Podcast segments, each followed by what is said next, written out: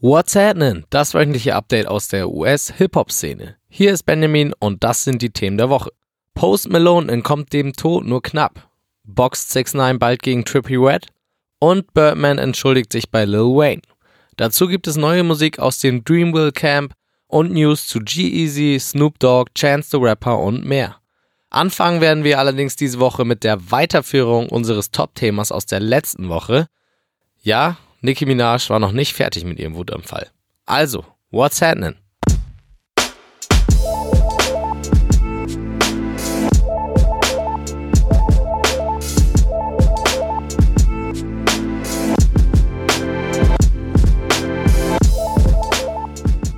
Wer letzte Woche noch nicht genug von Nicki Minaj hatte, der darf sich freuen, denn ihr Wutanfall gegen alles und jeden, der laut ihr schuld ist an den schlechten Zahlen ihres Albums, ging in dieser Woche in die nächste Runde. Erstmal gab es aber eine Antwort von Spotify, die hatte Nicki Minaj ja beschuldigt, ihr Album absichtlich erst 12 Stunden später auf der Plattform zur Verfügung gestellt zu haben, um ihr eine Lektion dafür zu erteilen, dass sie in ihrer eigenen Radiosendung auf Apple Music das Album schon 10 Minuten früher als geplant spielte. Diese Anschuldigung wies die schwedische Firma allerdings jetzt gekonnt mit einer Aufzählung von all den Sachen, die sie für Nicki promotion-technisch gemacht haben, zurück. Tatsächlich hat Nicki nämlich von Platzierungen in diversen Playlists und einer Plakatwand auf den Times Square profitiert. Der Erfolg dieser Promo wurde sogar in ihrem Song Bad bewiesen. Also wieder ein L für Nicki. Nicki reagierte auch gar nicht mehr auf Spotify, sondern fand ihren nächsten Schuldigen in MTV. Den Musiksendern warf sie nämlich vor, unfair ihr gegenüber zu handeln, indem sie 6ix9ine nicht mit ihr bei den VMAs performen ließen. Eine Reaktion von MTV blieb aus. Denselben Vorwurf machte Nicki allerdings auch, mal wieder, den Medien für eine überwiegend negative Berichterstattung über sie. Der dieswöchige Aufreger war, dass ihre Nordamerika-Tour mit Future gecancelt bzw. verschoben wurde. Medien berichteten, dass die Tickets für die Tour sich nicht verkauften. Man sprach sogar vom schlechtesten Ticketverkauf einer Stadiontour aller Zeiten. Das Ganze wurde dann auch mit Zahlen belegt. Nicki stellte dann online klar, warum die Tour verschoben wurde. Einfach aus dem Grund, dass sie ihr Album zweimal nach hinten pushte und sie bis zur Veröffentlichung quasi im Studio stand. Dementsprechend braucht sie einfach erstmal eine Pause, bevor sie auf Tour geht. Akzeptieren wir mal so. Was ich allerdings nicht akzeptieren kann, in dieser Woche überreichte sie, in Anführungsstrichen, Travis Scott den Ho N-Word of the Week Award für seine unfairen Verkaufstaktiken. Diese habe ich ja bereits in der letzten Woche beleuchtet und auch den Fakt, dass Nicki genau dasselbe macht. Was ich nicht verstehen kann, ist, warum Nicki bei ihren öffentlichen Twitter-Rant Travis Scott nicht beleidigt hat, es jetzt aber tut. Damals meinte sie ja sogar, dass sie mit ihm telefoniert hat, also irgendwas stimmt da nicht. Was mit ihr nicht stimmen könnte, damit hat sich auch ihre Rivalin Azealia Banks beschäftigt. Das kam dabei raus. Like, sis, you really have the coke sniff. You just gotta chill. It's really like another episode of do drugs, don't let the drugs do you type of stuff. You really effing tweaking, you looking coked, B. Nobody's effing sabotaging you. Your album is just regular. And your butt and your look and everything about you is just played out. How you get a number 2 record and you're still not happy with yourself. That sounds like a personal problem to me. That's a personal effing issue, girl. Vielleicht liegt Banks damit ja gar nicht mal so falsch. Wer weiß. Wild 'n Out produziert im Moment von Episode zu Episode Schlagzeilen. So habe ich zumindest das Gefühl, denn diese Woche gab sich Ludacris die Ehre und musste eine Frage beantworten. Wem er denn lieber in seinem Label signen würde? Nick Cannon, den Host der Show, oder Tekashi 6ix9ine? Und Luda ging mit Cannon, weil er nicht weiß, wie lange 6ix9ine noch relevant sein werde.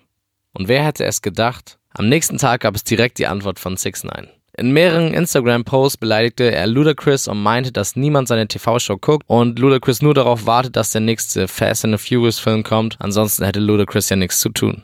Mit 6ix9ine bekommen wir echt jeden Beef, den wir uns nicht mal in unseren Träumen hätten vorstellen können. Ein Beef, der bei 6ix9ine noch immer oben auf der Liste steht, ist der mit Trippie Redd. Wer es mitbekommen hat? Am Wochenende gab es einen Boxkampf zwischen zwei YouTubern, der Millionen von Zuschauern hatte. Das alles war sehr wahrscheinlich nur eine große Show, denn der Kampf wurde mit einem Unentschieden gewertet und beide Parteien teilten sich den Gewinn der Show. Sie gingen beide mit rund 10 Millionen nach Hause. Warum ich das erzähle? DJ Academics postete etwas über den Kampf auf Twitter und 6ix9ine kommentierte, dass er gegen Trippie Redd kämpfen will und jemand das organisieren soll. Trippie reagierte auch gleich und stimmte direkt zu. Sehen wir die beiden also bald in einem Boxkampf? Lustig wäre es auf jeden Fall und Geld könnte man allem Anschein auch damit machen. Übrigens gibt es auch einen neuen Song mit 6ix9ine. Die New York-Kollabo von Uncle Murder mit 50 Cent, Casanova und eben 6ix9ine wurde veröffentlicht. Und, wie zu erwarten, es ist ein Banger. Schrecksekunde für alle Fans von Post Malone unter der Woche. Der Rapper wollte eigentlich von den Staaten aus nach Großbritannien fliegen, aber schon beim ersten Startversuch gab es Probleme. Als der Vogel dann ein zweites Mal in der Luft war, platzten die Reifen des Fliegers und sorgten für eine Rauchbildung. Der Pilot musste das Flugzeug dann notlanden und das gelang ihm auch sicher. Also Glück im Unglück nochmal für Posty.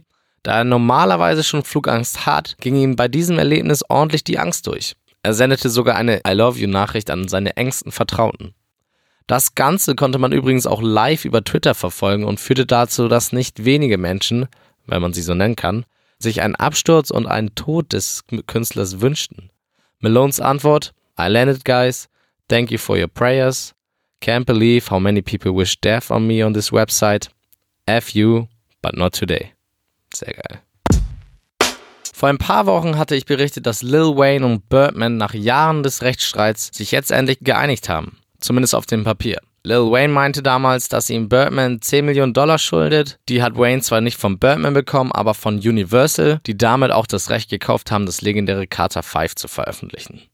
Das war die große Nachricht vor ein paar Wochen. Wir bekommen tatsächlich bald The Carter V. Die große Nachricht in dieser Woche war, dass sich Birdman öffentlich bei Weezy entschuldigt hat. Auf Lil Waynes Festival Lil Weezyana standen die beiden gemeinsam auf der Bühne und Birdman packte aus. Er entschuldigte sich bei Wayne und meinte, dass die beiden cool sind und das Ganze bis an ihr Lebensende machen werden. Romantisch, oder? Für die Aktion gab es für Birdman sogar Props von Rick Ross. Wayne nahm die Entschuldigung natürlich an und die beiden performten direkt einen Song zusammen.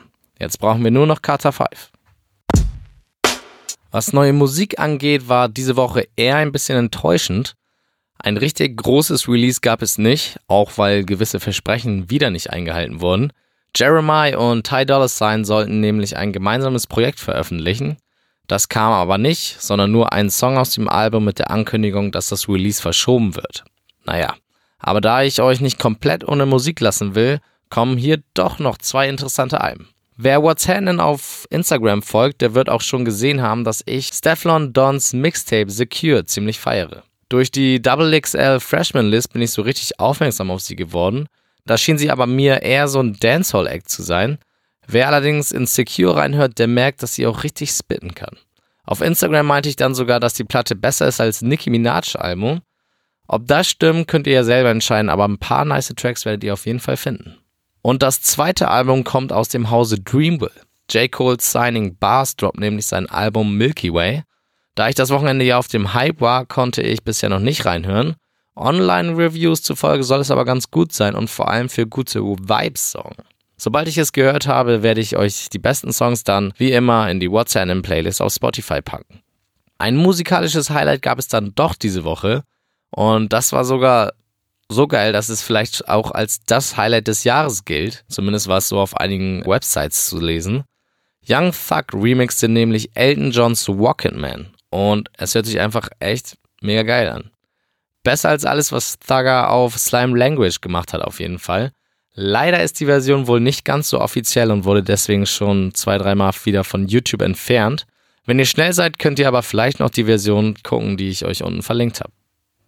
Was Ankündigungen von neuen Projekten geht, waren unsere lieben Rapper diese Woche wieder gut dabei. Hoffen wir mal, dass sie auch alles einhalten.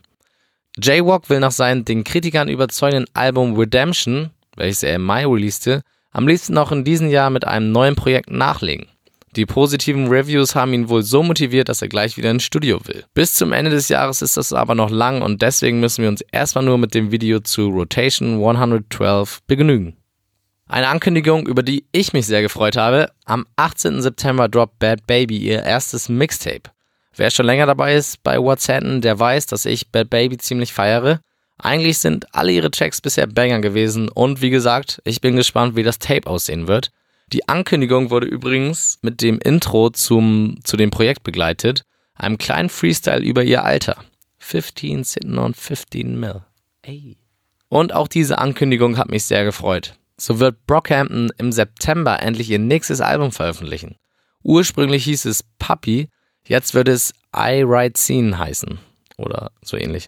Anscheinend sorgte der Austritt des wichtigen Bandmitglied Amir Van doch für mehr Tumulte.